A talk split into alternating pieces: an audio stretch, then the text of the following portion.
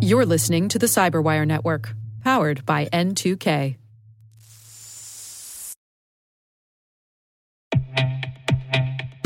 With over 8,000 threat hunters analyzing over 65 trillion signals daily, Microsoft works tirelessly with the federal government to keep our nation's data secure. This 30 year plus partnership is driving mission innovation that is secure by design. Whether optimizing your existing defenses or tackling advanced threats with AI, Microsoft gives you the intelligence and the automation you need to defend at mission scale. Let's work together to stay ahead of emerging threats and secure your mission anywhere. Learn more at aka.ms slash fedcyber.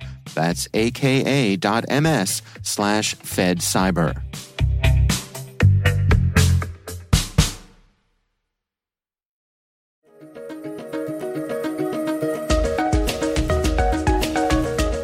Hello, everyone, and welcome to the CyberWire's Research Saturday. I'm Dave Bittner, and this is our weekly conversation with researchers and analysts tracking down threats and vulnerabilities and solving some of the hard problems of protecting ourselves in a rapidly evolving cyberspace. Thanks for joining us.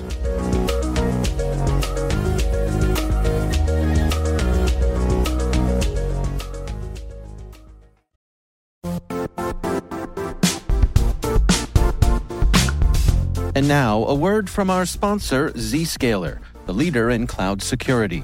Cyber attackers are using AI in creative ways to compromise users and breach organizations. In a security landscape where you must fight AI with AI, the best AI protection comes from having the best data. Zscaler has extended its zero trust architecture with powerful AI engines that are trained and tuned by 500 trillion daily signals. Learn more about Zscaler Zero Trust Plus AI to prevent ransomware and AI attacks. Experience your world secured. Visit zscaler.com slash zerotrustai. I,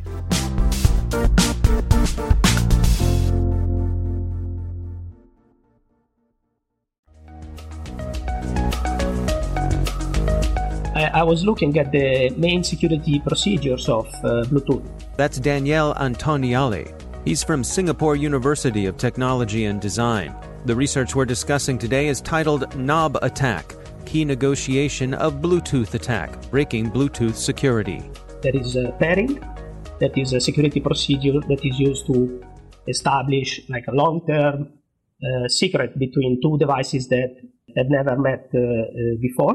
Mm. And uh, then once you pair two devices, you can connect them, right? So Bluetooth is a technology that uses like a pair once, connect multiple times paradigm. You pair your new pair of uh, headphones with your uh, laptop, and then uh, you pair you pair them once, and then you connect them multiple times each time you want to use them.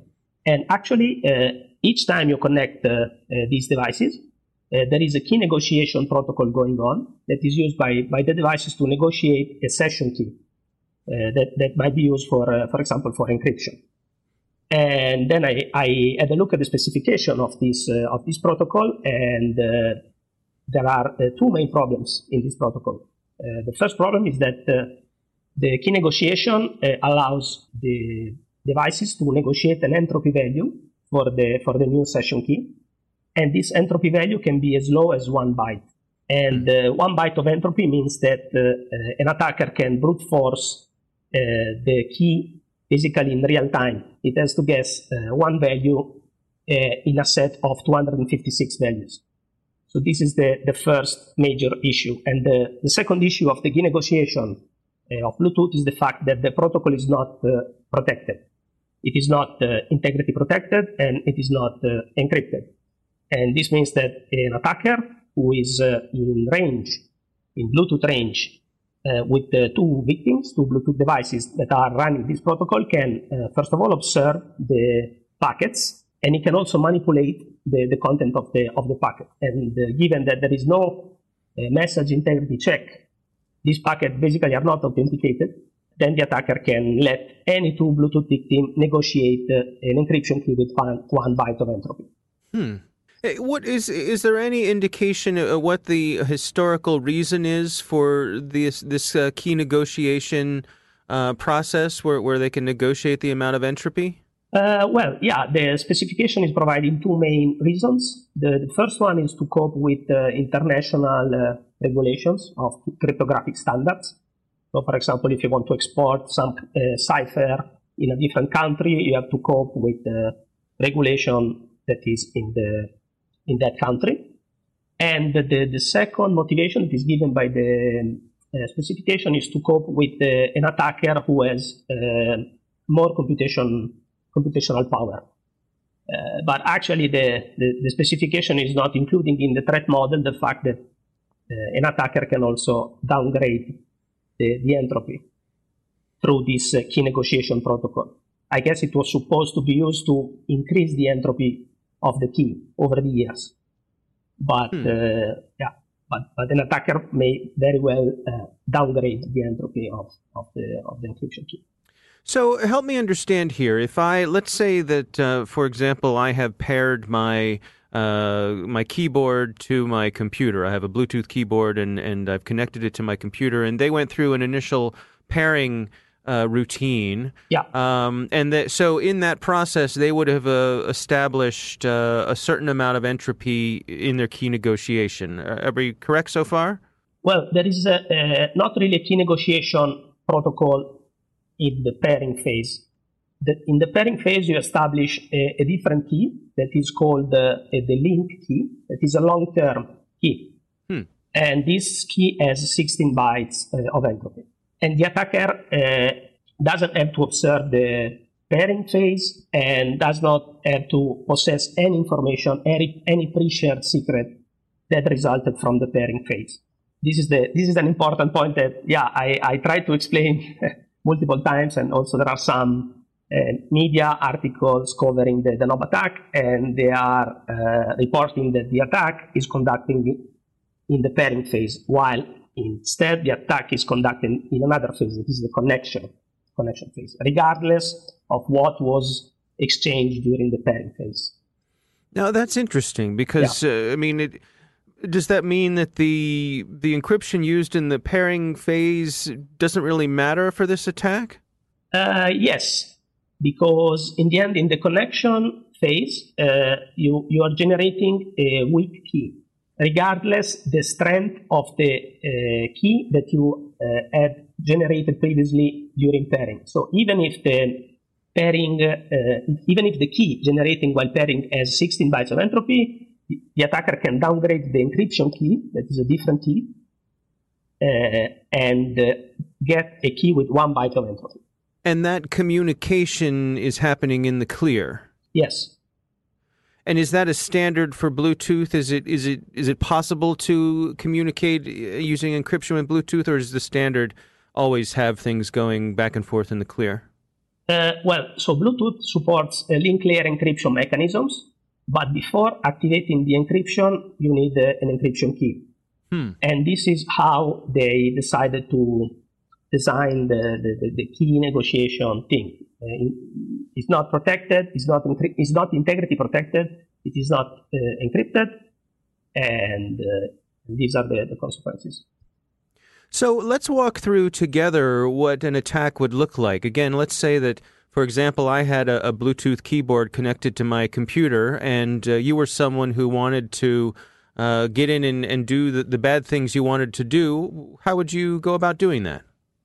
Yeah, so the attacker can, of course, uh, has to be in Bluetooth range with the with the two devices, and uh, you can start eavesdropping the communications between uh, these two devices. And once you uh, try to connect your uh, keyboard with your with your laptop, there is this key negotiation going on, and the attacker has to uh, intercept the messages that are responsible for this entropy negotiation part of the protocol.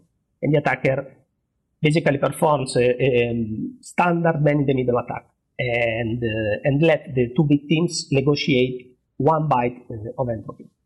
Now, once that has happened, uh, yes. is it possible for the attacker to uh, stay in the middle for in other words i'm using my keyboard and i don't know that there's anything wrong but you're monitoring everything that i do well yeah the, the attacker then uh, does not need to stay in the middle because once uh, he uh, lets the, the, victim negotiate the low entropy key then he has to simply wait and continues dropping the, the packets that will be encrypted with a weak uh, uh, key. And then the attacker can use the ciphertext as an oracle to brute force the key. And once the attacker uh, gets access to the key, then the game is over. The, all the security guarantees provided by Bluetooth at the link layer are defeated. This means that the attacker then can decrypt all the packets that are exchanged between your uh, keyboard and your laptop, and potentially a, a, powerful attacker can also inject valid packets in the, in the, in the encrypted session. How easy is it to achieve this sort of thing? Is, is, is this an easy attack or does it take quite a bit of work? Well, it depends on the skills of the attacker. Uh, but if, uh, let's say that there is a, I don't know, Bluetooth engineer that is uh, familiar with uh, testing Bluetooth connections and sending packets, Bluetooth packets, custom Bluetooth packets over the air, I guess that, uh, yeah, someone with uh, those skills can pull off the attack. It is more a matter of engineering effort, I guess. And, and what are the mitigations that are available for this? Well, yeah, we uh, when we did responsible disclosure with the Bluetooth consortium and the CERT, we provided them a set of uh, countermeasures, uh, both legacy compliant and non-legacy compliant ones. A legacy compliant countermeasure is to fix the entropy value to 16. That is the maximum entropy value allowed by the standard. And these require modifications in the firmware of the devices. Because another important uh, point about the Knob attack is the fact that it is stealthy. Uh, the end user is not notified about the encryption key, it is not notified about the entropy of the encryption key. Because this protocol is uh, spoken between the um, radio chip and it is implemented in the firmware of the, of the radio chip. So one way to mitigate the attack is to hard code 16 as the maximum and minimum uh, allowed value for the entropy of the encryption key, and then you will end up negotiating always the maximum amount of entropy.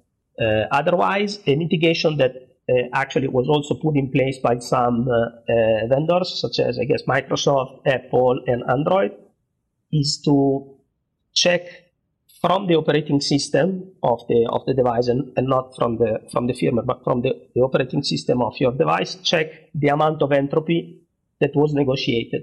And then, uh, according to some threshold, then you can tear down the connection. Yeah, I was I was curious about that. So so it is possible to have a fix for this from the operating system side. So you might not necessarily have to update firmware on your keyboard or your headphones or other devices. Yes, yes, that, that that's what actually happened for some uh, operating systems like uh, Microsoft, uh, Android, and uh, macOS. I guess also iOS. In your estimation, what is the seriousness of this? Uh, how, how, much uh, should folks be concerned about it? Well, I guess, in my opinion, is is a very serious attack because it is a standard compliant attack if your attack is standard compliant, then regardless the Bluetooth version of the devices, regardless the uh, implementers of the devices, then uh, any, any, standard compliant device might be potentially vulnerable. So I guess that it, it is a pretty serious concern. Now, suppose I'm someone who's in charge of security at my organization. What steps should I be taking to make sure that we are uh, prepared to defend against this sort of attack? Ah, yeah, that, that's a very good question. I I guess that you should check if your uh, operating system uh, already was already patched to address the the Knob attack. If not, maybe not use Bluetooth to uh, exchange sensitive information. That's one thing that you can do. I, I guess I mean, part of the concern with this is is that there are so many legacy devices out there. Um, you know, it's hard for me to imagine people updating their their headphones or their keyboards or things like that. I, am trying to think of it, or even their cars. I'm trying to think of examples yeah. where Bluetooth is used in an environment where it's not likely that an operating system is going to be updated or, or things like that. Yeah, yeah, that's true. But but still, you you, you need to have two victims, and uh, maybe your smartphone is more modern than your car, and uh, the smartphone can detect the that an attack is going on, for example. So if one of the two victims has, has a patchable operating system, then uh, you, you might mitigate the threat. So, uh, take us through the process of responsible disclosure with this. Yeah, sure. Uh, so the, we discovered the, the vulnerability in May uh, 2018, and then we wrote the first exploit around October of uh, 2018. And then we contacted uh, the Bluetooth Special Interest Group and CERT, and we sent them our report and our proof of concept uh, code. And they took uh, our work seriously. We presented the work in, in August 2019 after almost one year of, uh, of embargo. And so the organization had time to evaluate what you had done, come yeah. up with mitigations, and then spread that to all of the interested parties. Yeah, exactly. So, yes, we behaved like ethical hackers, let's say like this. And we gave more than enough time because usually uh, you have to give, I guess, six months, but we gave like 10 months to the industry to react, and also we we coordinated with them um, about the, the, the, security patches. Now, uh, have there been any reports of anyone using this technique uh, beyond your research? As far as I know, no. Our thanks to Danielle Antonioli from the Singapore University of Technology and Design for joining us. The research is titled Knob Attack Key Negotiation of Bluetooth Attack Breaking Bluetooth Security. You can find more on their website, knobattack.com. We'll have a link in the show notes.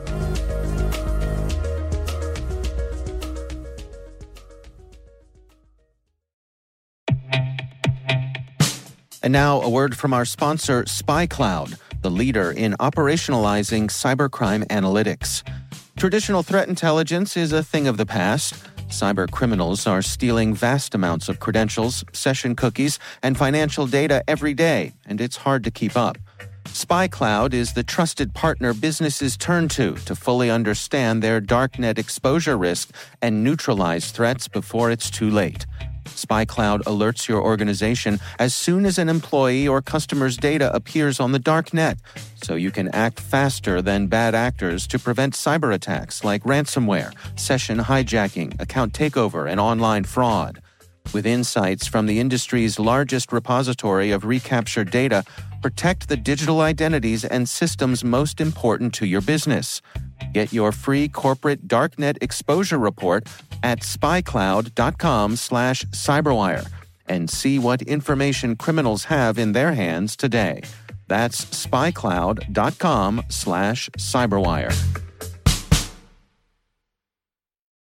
The CyberWire Research Saturday is proudly produced in Maryland out of the startup studios of Data Tribe, where they're co building the next generation of cybersecurity teams and technologies.